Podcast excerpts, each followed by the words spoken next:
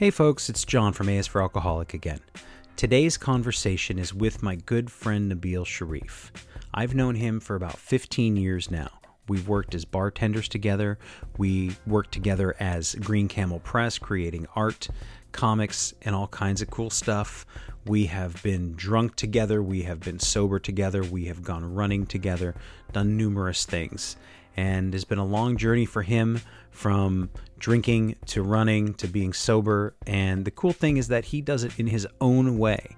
There's this whole other perspective. And that's one of the reasons why I love having these conversations is that there are ways of, of getting sober and there are ways of releasing alcohol that I couldn't do. And I love hearing about other people's perspectives.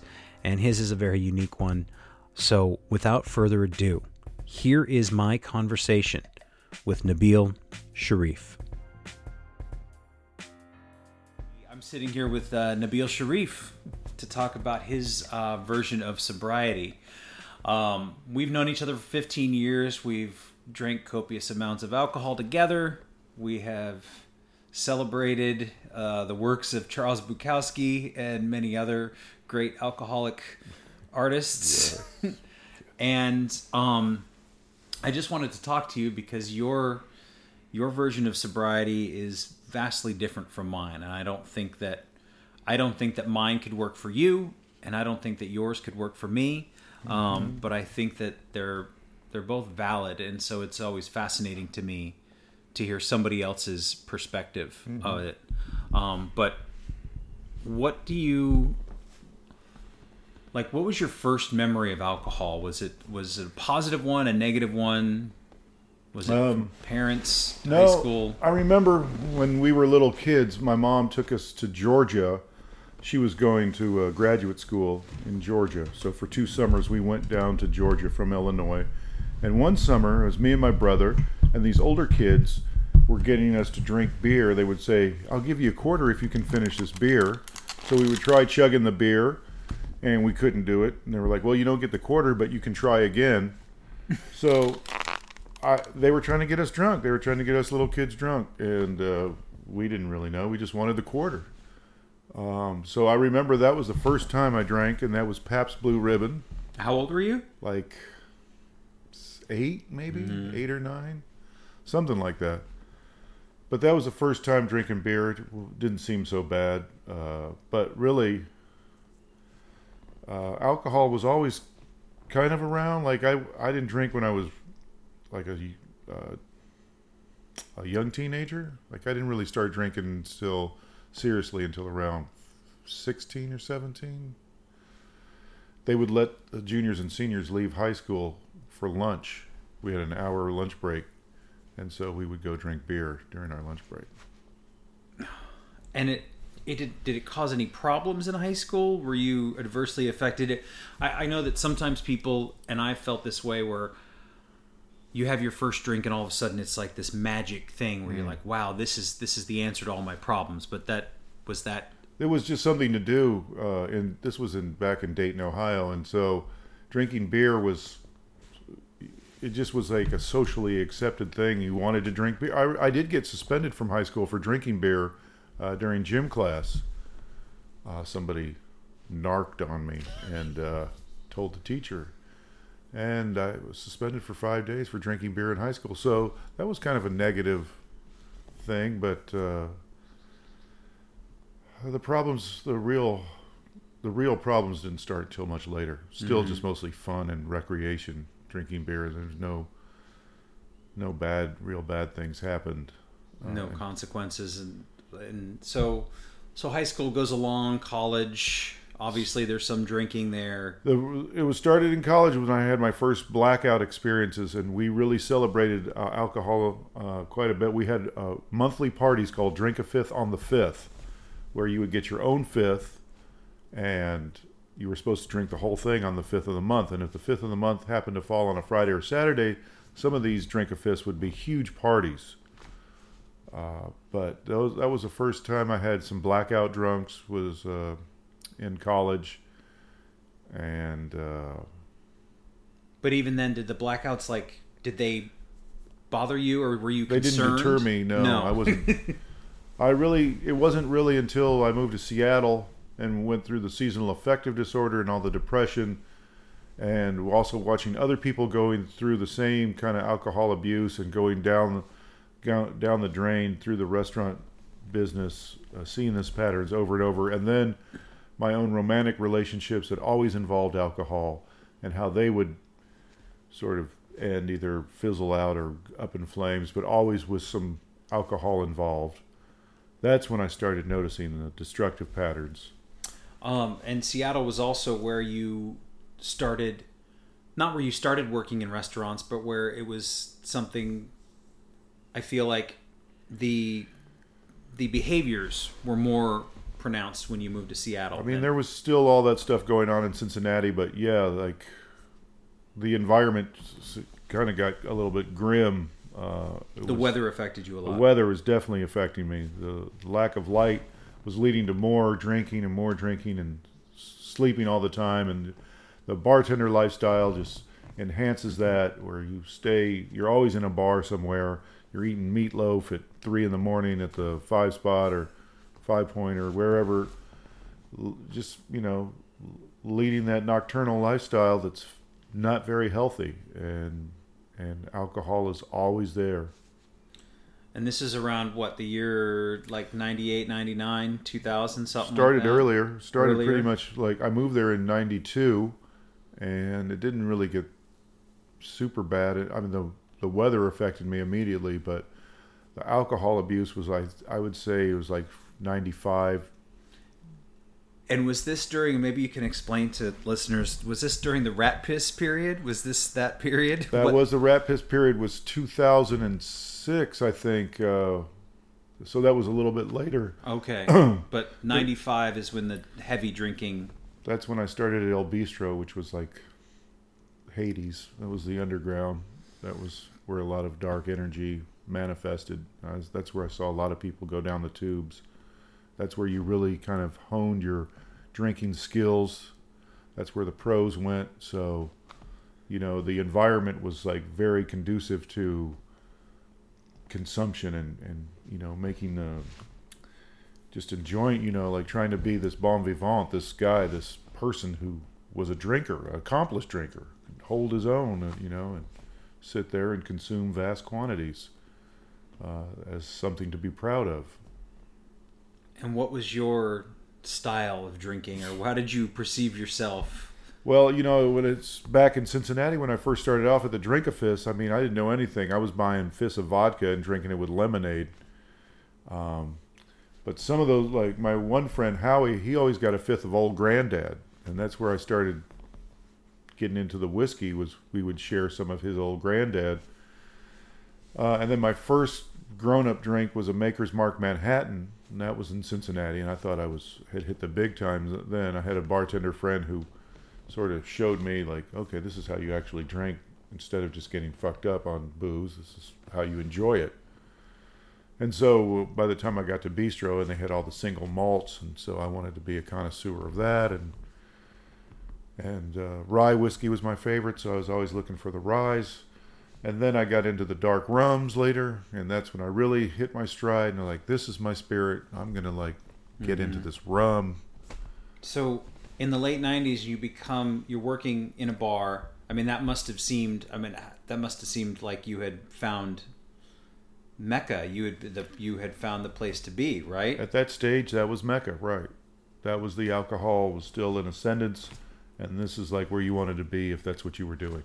And there was any number of people to help you along your way cast were, of characters and well yes yes there were. There were bartenders that had you know displayed the craft in a very attractive way. There were attractive women sitting in there drinking. You wanted to be a part of that you know your friends that's where you socialize. You go to various locations around town. And that's that's where you that was your environment that's where you went to see and be seen mm-hmm. and any numbers of, any number of powders and potions to help you stay all up later and all of the auxiliary components were present uh, yeah the seattleites liked to do a lot of you know they were doing a lot of cocaine uh, to go along with that uh, some one guy was this constant whiskey cocaine and tobacco. I, I don't know how he could maintain so much like constant consumption, and he's still doing it. This was back in the late '90s, and the guy is still doing it. Um, but I think the bad weather leads to all of that, and then a lot of people had a propensity for heroin and opiates. Mhm. Um, but they're, they're just staying indoors and partying a lot because there's you know it's too dark and gloomy outside. Yeah. And this goes on for several years until you do your first, uh, well, I guess your second geographical move What's a is in 2000. Is that when you I moved to San Francisco in 2000. Now, what was the impetus to move to San Francisco? So I was working, still working at um, Il Bistro, and then I was bartending at Zigzag. Had just opened up. Um, I had just broken up with a woman. I, I just didn't feel any kind of a connection uh, to Seattle, and then the opportunity to move to San Francisco, which I had always wanted to do, in an apartment that was very cheap, much cheaper than my rent in San in Seattle.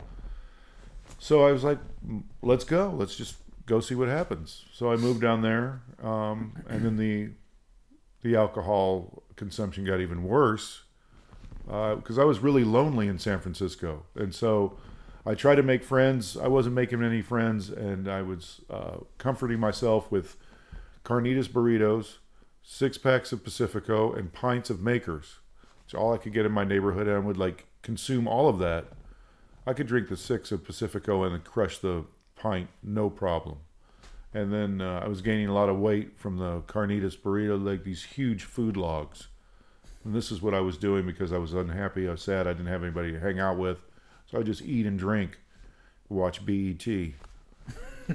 and got up to like 240, I think. It was uh, the And heav- that's your that's your heaviest, right? that was I the mean, that- heaviest and I'd you're- been was 240. You've been an athlete since high school. Yeah, uh, my weight started to gain. I started to gain more weight uh, living in Seattle. I got because I was always like around 190, 185, 190, and then after a few years of uh, drinking and feeling sad in Seattle, I was uh, I my average weight was about 220 for years and years, and then and then 240 at my heaviest in San Francisco. And a lot of this again was due to being sad, depressed, and medicating with alcohol and food. And from the outside, I mean, you were working or you're living in San Francisco. You you ended up working at one of the premier restaurants Mm-hmm. in San Francisco. You were at Jardiniere Uh huh. during. I would say its heyday, probably. Well, like yeah, that was, it was and yeah. Rub, rubbing elbows or or serving serving cocktails and food to Yeah, Robin Williams and many Hollywood uh, celebrities, movie stars, uh, actors, directors, all of those people came through there. Uh, lots of rich people because it was across the street from the opera house and the symphony. So yeah, a lot of money to be made, uh, but very stressful, um, high, high stress, rapid, no mistakes allowed kind of service, which led to more drinking. and any no shortage of bars or people to drink with in San Francisco either. I mean, it Again, wasn't. this a, yeah the, the the scene, the environment was all restaurant based. We'll go here, we'll get drunk, we'll drink more, we'll eat more. Uh, so it was always consumption, always based around that. Very, very uh, sort of one note. Uh, this is just what we do. It's just a restaurant world. Um, and did you have any? Were you ever interested in leaving the restaurant world, or was it still at that point where you still like this is where I want to be? Or, Well, you just the money, like for your skill set, what you you can make the most money in the restaurant, but that's why I'm still in it, is because I can make the most money for the least amount of hours, and uh, I don't want to. I want to get out of the business, but I don't want to go do something, some clerk or something for less money and more hours. So I, I pay the psychic price to shorten the hours and so how long were you in San Francisco? three years. And what? Um, so it's a pint of Makers a night, pint of Makers, a six pack of Pacifico, and a burrito, car- carnitas burrito, Uh-huh. maybe one on standby. It's always good to have a burrito on standby. um, and so that goes on for three years. Pretty much. I mean, it was three, yeah, three years with a lot of bad. I mean, I, the running kept me from hitting the rock bottom, but very isolated and uh, just you know paid off loans and debts, um, but did not have like a, a really nourishing social life or close relationships. I just had basically one friend, my roommate, who I didn't see that much, and I was like, "Why am I here?" And the weather wasn't much better than Seattle, mm-hmm. so it seemed pointless. And and then I moved back to Seattle. And what prompted that move back? Just I was like, at least I can have sex in Seattle. there was there was no no romance, no ladies. I mean, there was a couple, but nothing.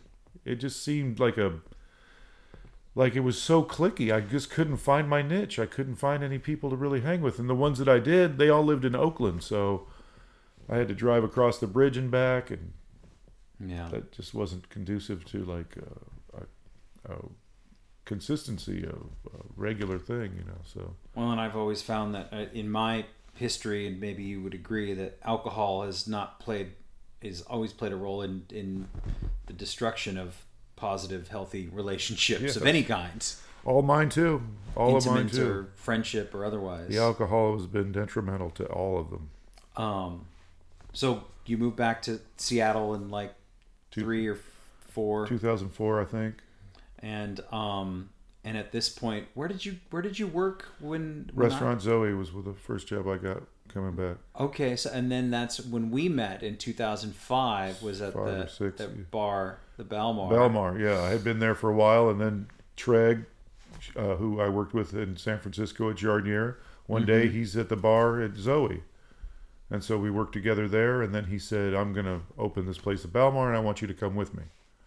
And so I said, "Okay," and then that's when I met you. And he always had a knack for finding good people. He was like, "Yeah, let me get this guy." So that's how that all started. And was that so? Was that the rat piss eras? That was the Rat Piss So era. can you explain to the listeners what we mean by that? Rat Piss was a poem that I wrote was how I described like where I was at at the time. I was so disgruntled with the restaurant business and and uh, so I wrote this poem. I don't I can't remember how it went, but it was about being fed up and rat piss seemed to describe.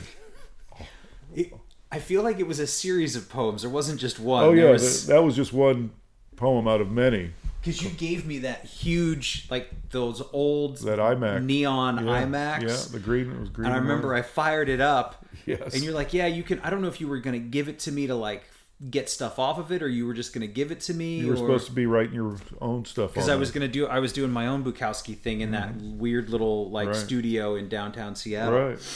and so I fired it up, and I found all these poems that you had written, and that was the one that popped up was Rat Piss, and Mm-hmm.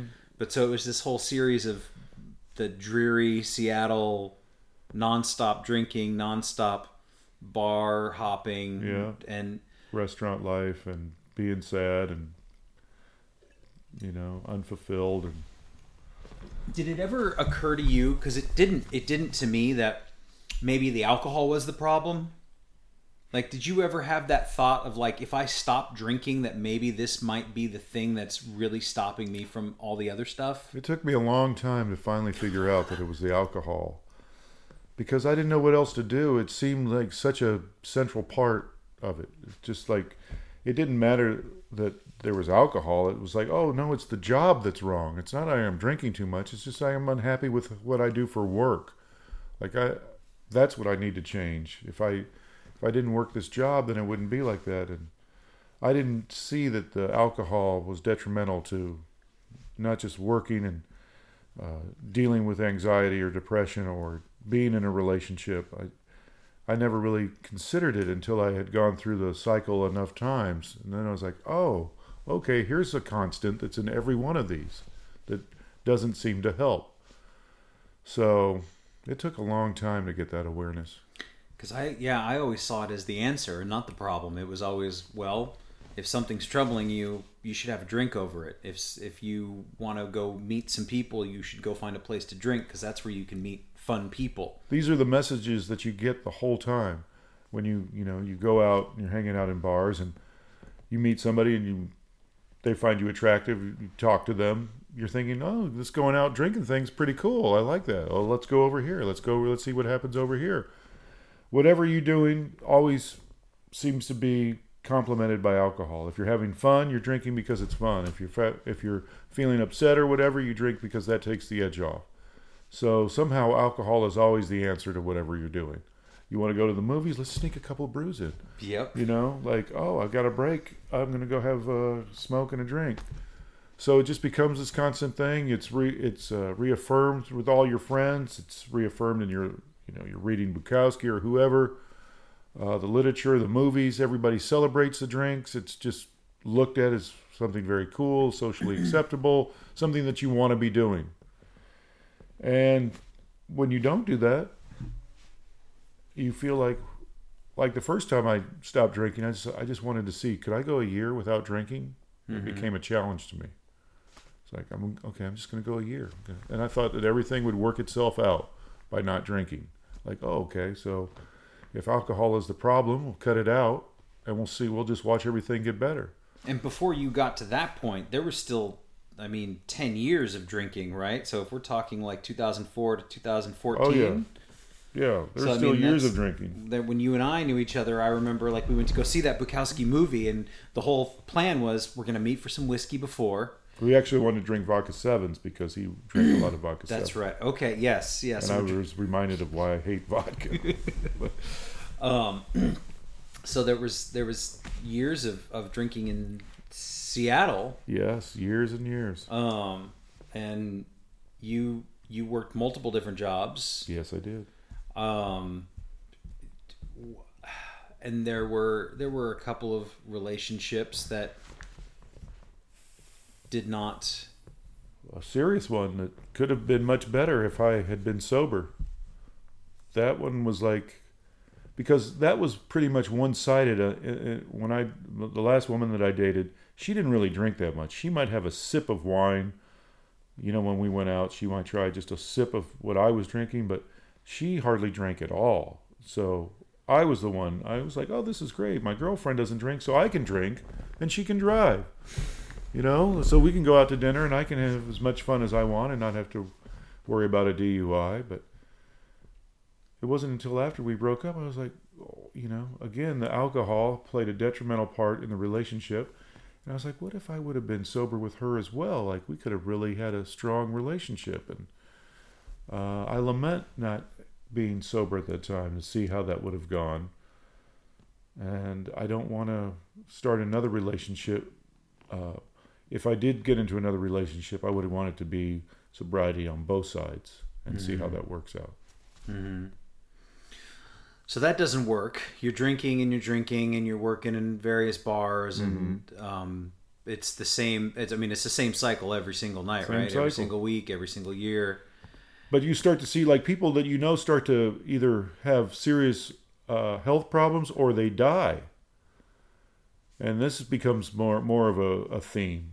Is And you saw this happen. watching people go down the tubes around you.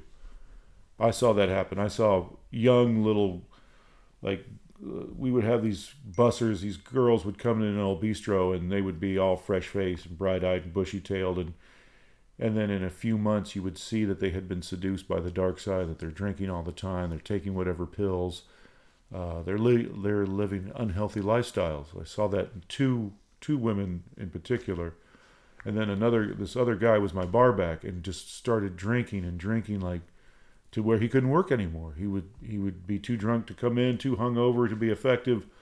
Over and over i would see that and then it started happening with me. Like i'm starting to drink too much uh, you just don't feel well. You just carrying all this pain. Uh, it wears down on you takes a toll on your health. So yeah. I um and I remember being out drinking with you and you saying things and we were doing the same thing and maybe you had you had obviously had more experience and more a, a few more several more years Mm-hmm. of perspective and I remember you saying things like why are you in such a hurry to get fucked up Oh, yeah. I think we were sitting at the People's Pub at the at the German bar Uh-huh. and um I was like I don't know cuz fucking that's where I need to be Yeah, yeah, you were too fast. You were, you know, that's the thing with shots. I learned because when you black out, it's not it's not a good thing to black out. Um, When you're when you're blacking out on the regular, you're abusing alcohol. You're not using it. You're definitely abusing it. Um, and just watching from my own personal self and watching other people when you do shots, you're you're going too fast. You need to slow it down.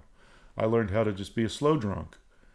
Eat a bunch of food, like yeah, let that alcohol have to go through all that food to get you drunk. You know, slow it down. Don't be in a hurry because then when you're drunk, then what? Then you're a mess. Somebody else has to get you home and what you know. Look how that's just not the way to carry yourself. So nice and deliberate, slow drunk, where you can process everything in due course, not all mm-hmm. you know reeling and staggering and all of that. Yeah, I would try to coach the youngsters.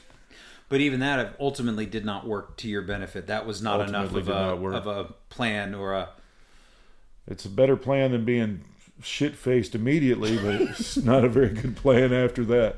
So, so we fast forward to doing the same old thing, ten years, you know, year after year, and um, I we had been talking on the phone, and I've been living in California, and I had sort of a little spare, not even almost a room. Not even almost like, a room. It was a closet without a door. Basically. And what had happened that prompted you to want to come and move in with okay, me? Okay, so I was working in a in a bar that I really liked uh, rum bar, packed with rum, that uh, I could finish work and hang out in this place and drink rum and smoke my pipe and entertain some ladies after hours. It was awesome, much better than going back home. So le- leading that unhealthy lifestyle, um, too much, you know, like a kid in a candy store sort of thing. Too much of a good thing is a bad thing. Mm-hmm and I was getting too drunk, and uh, I entertained one young woman in there all night, and the pastry chef caught us and told the the owner, and I was not fired, but kind of it was better if I just left, type of thing. So mm-hmm. the drinking now had now cost me my job. And had it ever cost you your job before in no, that way? No. Finally caught up with me, and you know uh, but I, I, knew that it was I knew that I was in a bad I knew that uh, this job was too much. Like I have access I, I'm drinking way too much because I was buying they would sell me rum at cost. So I would drink a fifth in a night or two. And I was going through like three fifths of rum at home you know in my own own apartment plus all the rum I was drinking at work easily a fifth a night. At some... I was getting up there. Yeah. And then I was like, I just need to get out. Like once that when I, you know, when I lost that job, I was like, I need to make a serious change, and that's when I called you and said I need to come down there. And I, I don't think that you had, or I didn't let on the severity of how much I was drinking in my own little Bukowski bungalow of yes. fucking slop and filth.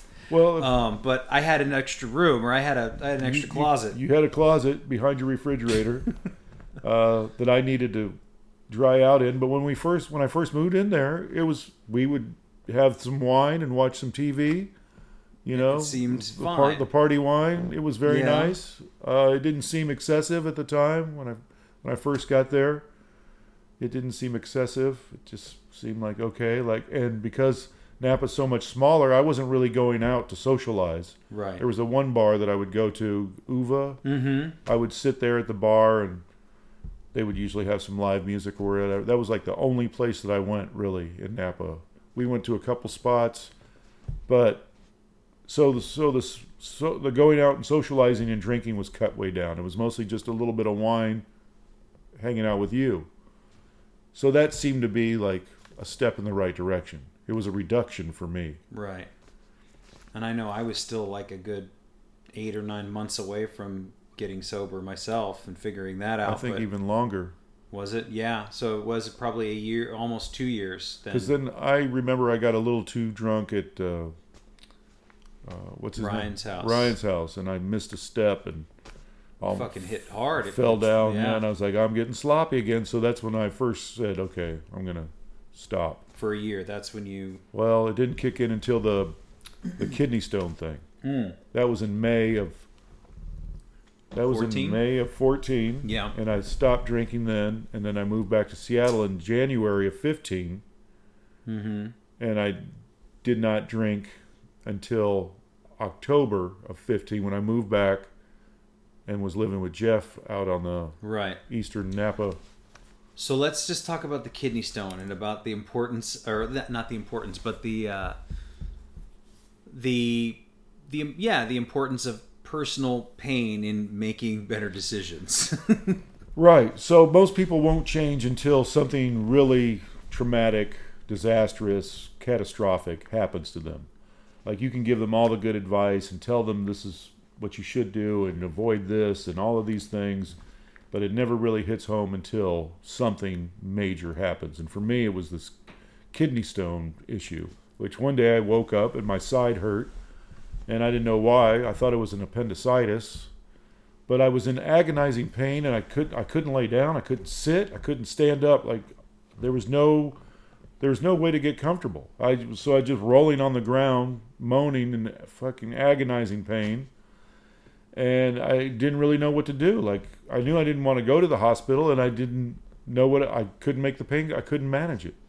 So finally, you came out. Yeah, I came out of my room. I remember being very hungover and having to call into work first I was just like, God, won't he stop fucking moaning? If he's if he's ill, like get out of here and go to the hospital or something, right. you know, like. And so it's like, well, there, I didn't know what else to do except to take you to the ER. Like, if something's really wrong, what you know, what, what are you gonna do? What are you gonna do? To have the stone like, and this wasn't passing the stone. This was just the stone moving in the kidney that was causing all the pain. Because I never passed that stone um, until over a year later, almost a year to the day, it was the next year in May when I was back in Seattle where the stone actually passed. But the pain was excruciating. Um, and then I didn't want to go through that. And I didn't have insurance. And I was like, what can I do to not have to go through this pain again? So I started searching like why do you get kidney stones and what are what should you do to not get them and not drinking was one of the main things. Uh, you know, cutting out all the things that can cause it. I was like, I got to give up this. You know, I gave up alcohol and coffee and whatever I thought was too acidic. Um, other foods that you know are high in oxalates, and my had oxalate stones. So you're just trying to eliminate all these things that you could possibly that cause you duress in the future. And there was a lot of things that I gave up uh, that I was happy to give up because I don't want to have that pain again.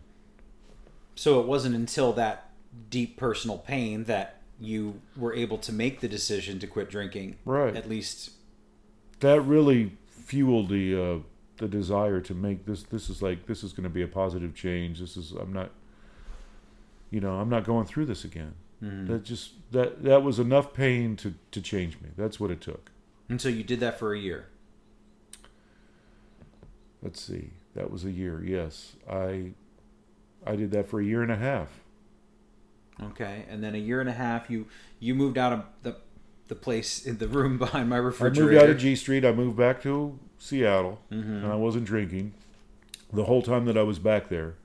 I had stopped drinking in the, the May of 14, and then through 15, I didn't I didn't drink the whole time I was back in Seattle, and I was very lonely. Like I didn't have anything. I had no social life all the social life that I knew was going out to bars, seeing other people. You know, we would all drink. We would see each other when we drank. We didn't hang out outside of the bars. Um, it was. So, so there was nothing to replace it. I guess is was, what I'm saying. Exactly. There was no. Like I would sit at home and read. I would do solitary things, but I it wasn't enough. I just felt lonely. I was sober and bored and lonely. You know, I was like, I I did not have anything to replace it. And there was no, you weren't working any sort of program or. Nope. I was just saying, I don't want to drink for a year.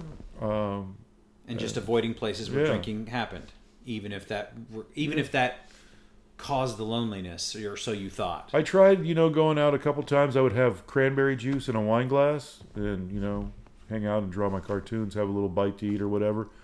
But when you're sober, you, it's hard to be around drunk people.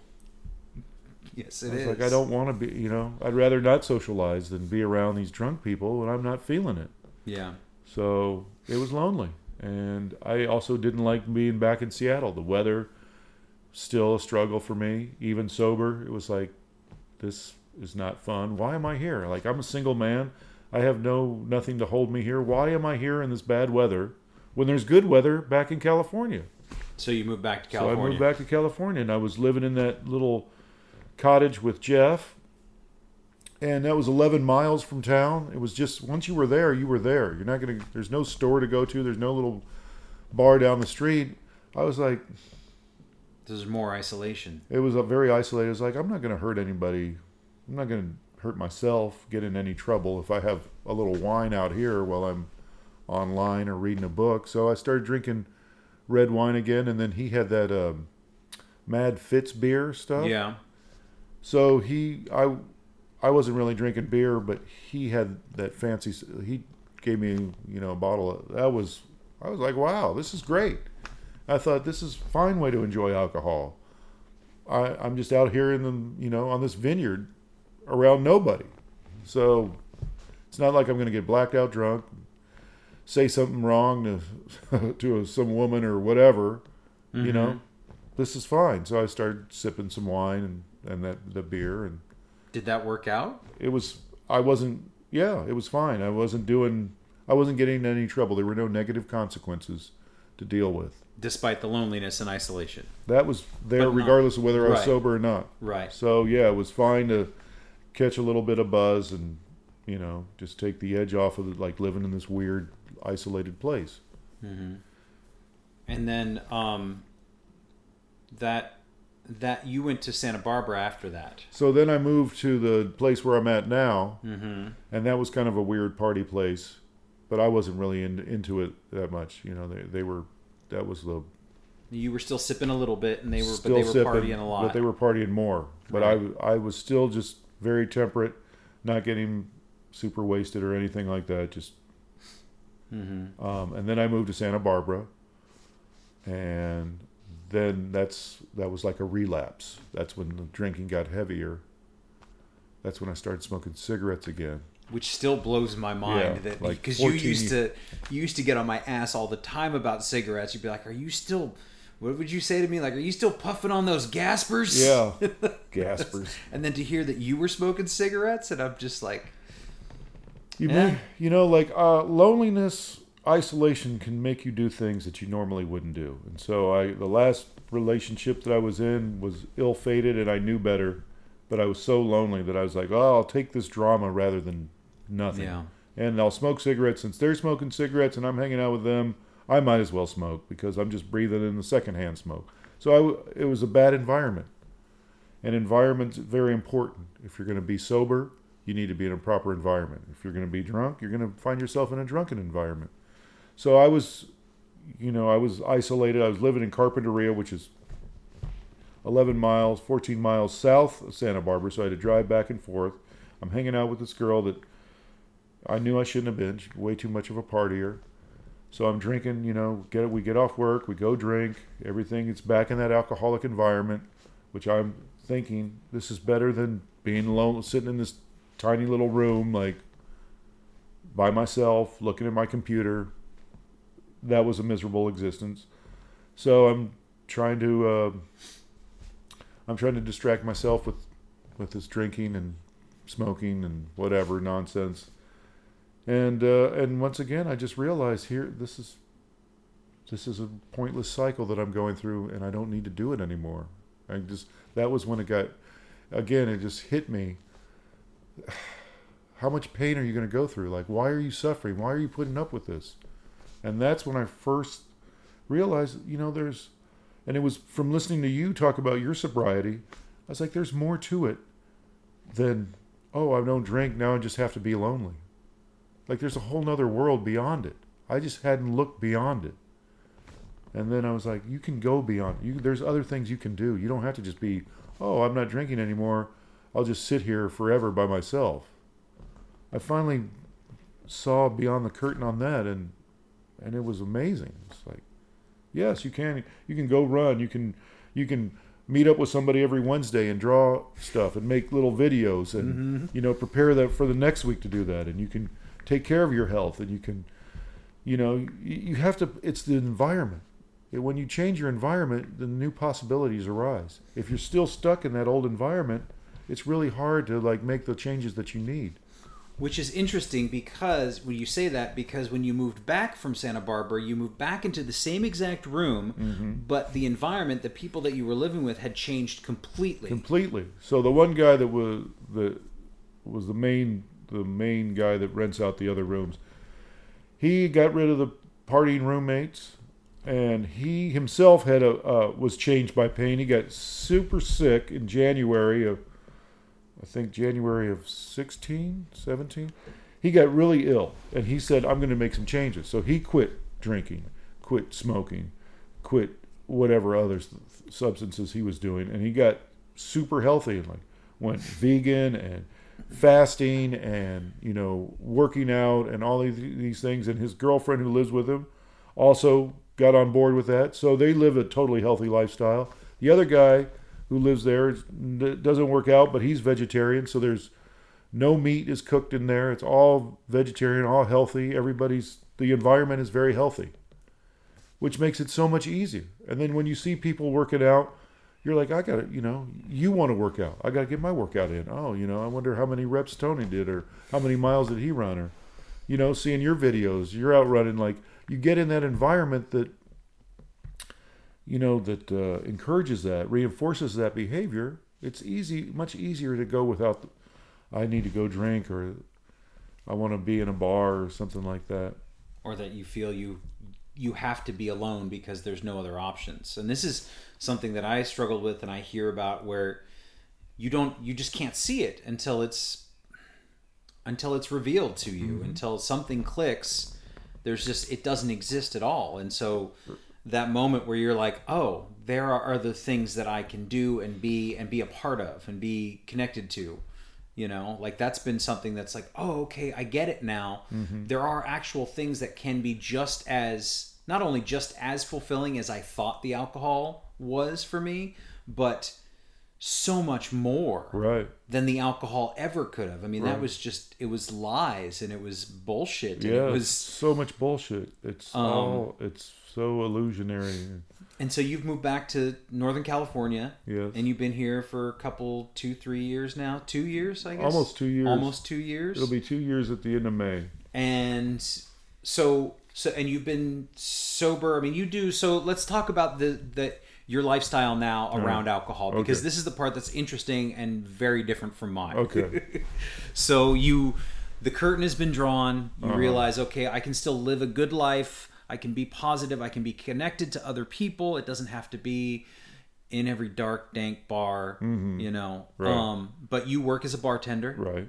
um, you're around drunk people or at least people who are drinking quite a bit Yes. um, you're creating cocktails you're making drinks and stuff like that Mm-hmm. so i mean you have every opportunity if you wanted to Right. so like how do you perceive your relationship with alcohol now and um, what keeps you from go falling back into old habits So now I don't drink because I just don't want to drink. I don't feel like if I have a drink that I would relapse or something bad would happen.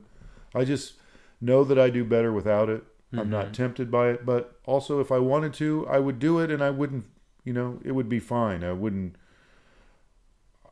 I wouldn't go through any kind of like, oh my god, I've got to fix myself or start all over because in the last year I've had there were two times that I drank. i was And with so- you once Right. So we went to Jardiniere for before it closed forever, and I wanted to like have some food and wine for old time's sake, just because I had such a hardcore relationship with this place. It's like, okay, I'm saying goodbye. And so I had some wine. I had, I think I had four or five glasses of wine with the dinner that we had. And that was in April. I think it was April 24th, 2019. And I hadn't had anything to drink since Lent. So that was February. I had not had anything since then, um, till the April. And then I didn't have anything again until the end. Of, I think it was July 27th when I was back in Chicago, and I was talking to my cousin's husband, and we were talking about rums and this and that. And I still like to promote rum to people who are going to drink. And so I got him a shot, and then I got one too, just to just to share.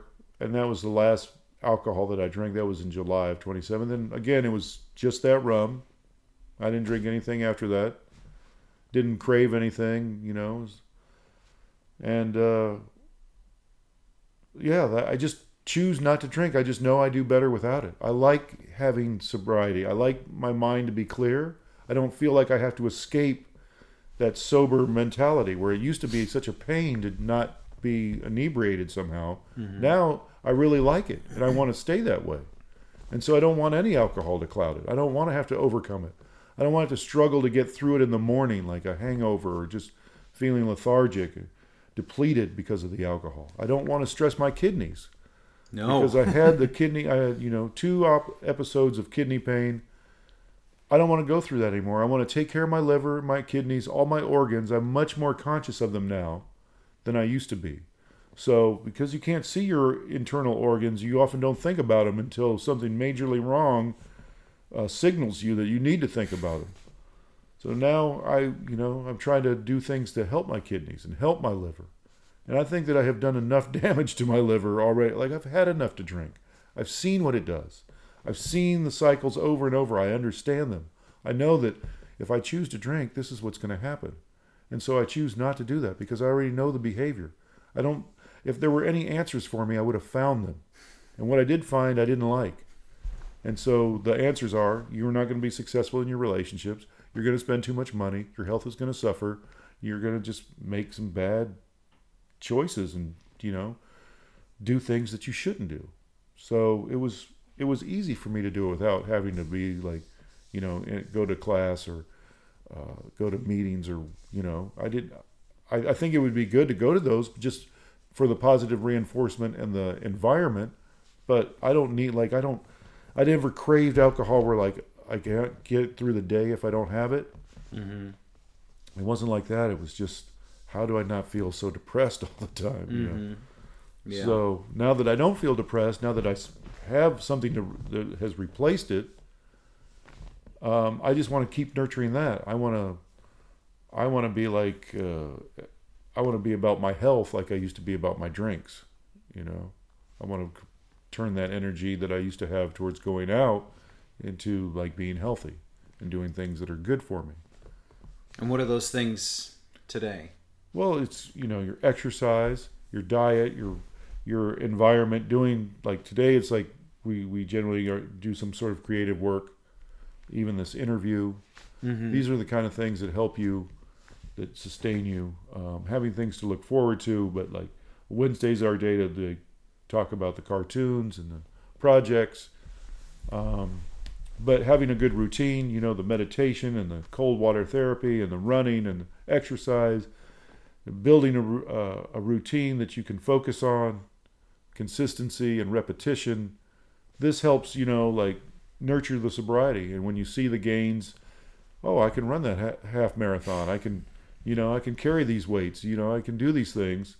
As you get older, this is what you want. You know, I see guys my age that that don't take care of themselves, that drink heavily. You know how tired they look and how out of shape they are. And just it's like negative reinforcement for me. It's like, okay, I don't want to be like that. You were negative reinforcement for me when Yes, I had I quit drinking and you were still going at G Street. It's like, okay, this is how not to be. See see what you're missing out on? You know, look at look at how fucking hungover John is today. That could be you. You know, but it's better when it's positive reinforcement. Right, of course, and I'm I'm happy that you that I could, however it had to happen, it had to happen, and I get it now. I see it now, and it's like, oh man, I cannot believe, and like, but being right there in front of it and having that like reflected right to you is Painful. Ah, so so one of the other aspects of your sobriety that I I the the strongest thing that I take in anymore is coffee, is caffeine. Right. And um but you still on occasion um use some medicinal herbs and or funguses Yes. uh, to celebrate certain Yes. days of the I year do or that. Mm-hmm. moments. So, can you talk to me about uh, magic mushrooms and marijuana and their place in your sobriety from alcohol? Uh, I believe that the mushrooms were very effective in helping me give up the cravings for alcohol and come and overcoming the cycles. Uh, when I was down in Santa Barbara towards the end, I was microdosing psilocybin, taking small amounts and walking along the beach and listening to what the plants had to tell me and and they just showed me the cycle like I could see my behavior and see where I went wrong. It made it very clear that the the alcohol just didn't serve me. Um and this with the marijuana like that can easily be overused as well. Some people smoke it all day, all the time, every day. And I stopped smoking it because uh, in anticipation of having to pass a drug test at the Fairmont. Mm-hmm. So I gave it up for months and didn't didn't really miss it. Um, it's nice to have a little bit on standby if you want to catch a buzz for something. If you want to watch, you know, a movie or something with a little. And do you do that now? Like sometimes, but less and less. Mhm. Although I find that uh, ha- taking some edibles is a good way of uh, you know, if you want an intense experience without the the uh, the detrimental effects of alcohol. You know, these edibles offer an experience that uh, that doesn't do all the kind of stuff. Uh, I don't black out or you know stagger into things or whatever. Um, but again, I don't. This isn't. I don't do these things every day, or even every week. Uh, they're occasional. Uh, the, for the mushrooms, for the most part, now I would celebrate the solstices and the equinoxes with a little bit of a mushroom uh, perception. Uh, I think that there's some good medicine in them. I wouldn't use them to party, to go out, you know, to a club or something like that. To me, it's a lot more of a, a personal sort of a, a, a just a experience excursion Mhm. for awareness. Um, so a different approach, not to not to be partying or raging or anything like that. But I, I do have a little bit of room for that. You you're also currently going through a bit of a transitional phase with some with your living situation. Mm-hmm.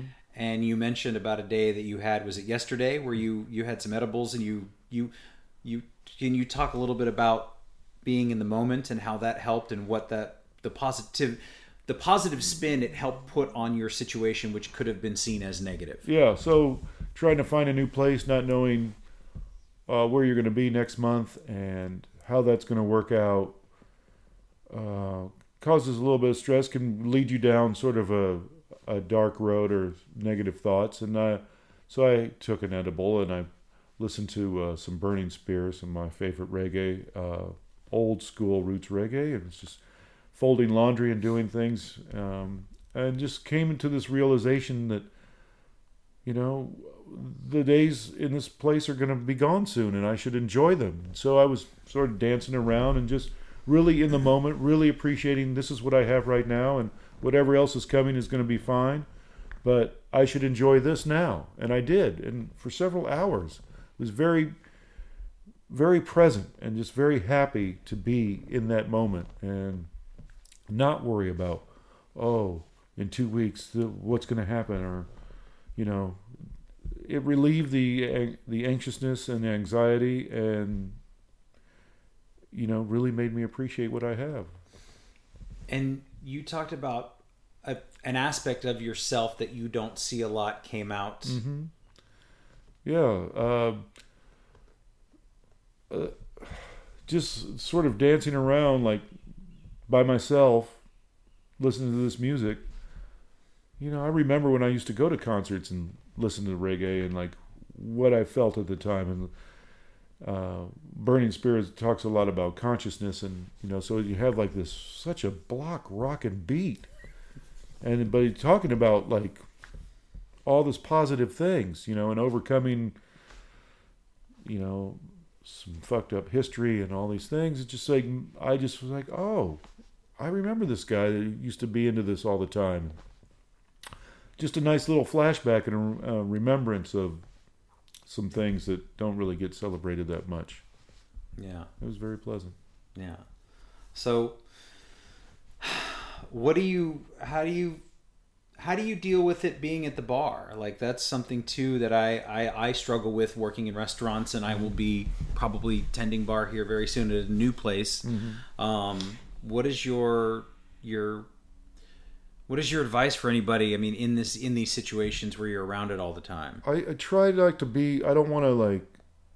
I, I since I work in a bar, I have to I have to sell the booze. I try to make it as pleasant as I can for people. I don't want to come across as I'm a bartender and I don't drink and I don't approve of you drinking and you shouldn't be eating that meat either and blah.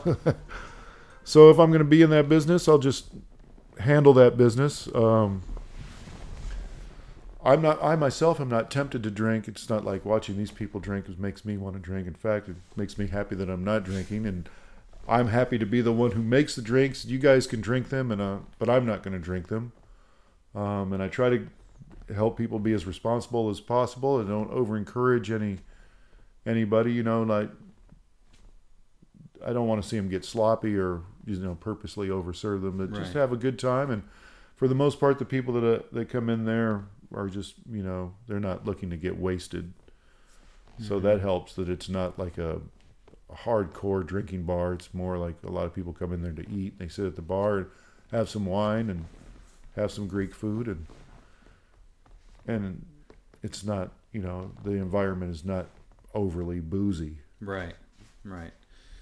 And so, um, I guess in conclusion, I'm kind of curious like, how do you describe your program of sobriety, your own personal program of sobriety? Not that I'm not saying that you have to have a list of tenants or something like that, Uh-huh.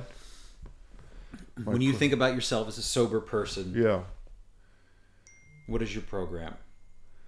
Well, uh, don't drink. That's a good don't drink any alcohol. um, I my program is that I want to just I want to be I want to age as gracefully and as healthfully healthfully as I can. So I get up early as I can. I do my meditation, take my cold shower, get my exercise. I just you know, I write in my journal every day. I try to set the tone, try to have some things that I focus on every day. This is what I want to do. And you know, I just I just feel grateful to to be sober that I, I just want it to go on. Like I don't want to I don't want to interrupt it. Um, so I'm just I'm just I just now look at it as a cycle of of health healthiness instead of drunkenness, and I just focus on what I can do every day to nurture that health, you know, nurture that consciousness. Um, just make it as organic and natural and integrated as I can, and I find that I do that by having a, a routine that I I practice every day. Sounds awesome. Yeah. Well, thank you for for stopping by. Sure, I man. mean, and uh, Nice to talk with you. yes, and I appreciate. I know that our our paths have taken a very circuitous route to finally connect on Yeah. the same level of Yeah, health, wealth, and knowledge of self. But I'm It- glad that we're here now. I am too, man. It's it's funny how things work out. Thanks again for listening. Our music, as always, is by Neglect. You can find more of his stuff at neglect.bandcamp.com. And you can find us on all social media platforms that matter Instagram, Facebook, and Twitter. And you can reach us at aisforalcoholic at gmail.com. Talk to you later. Yeah.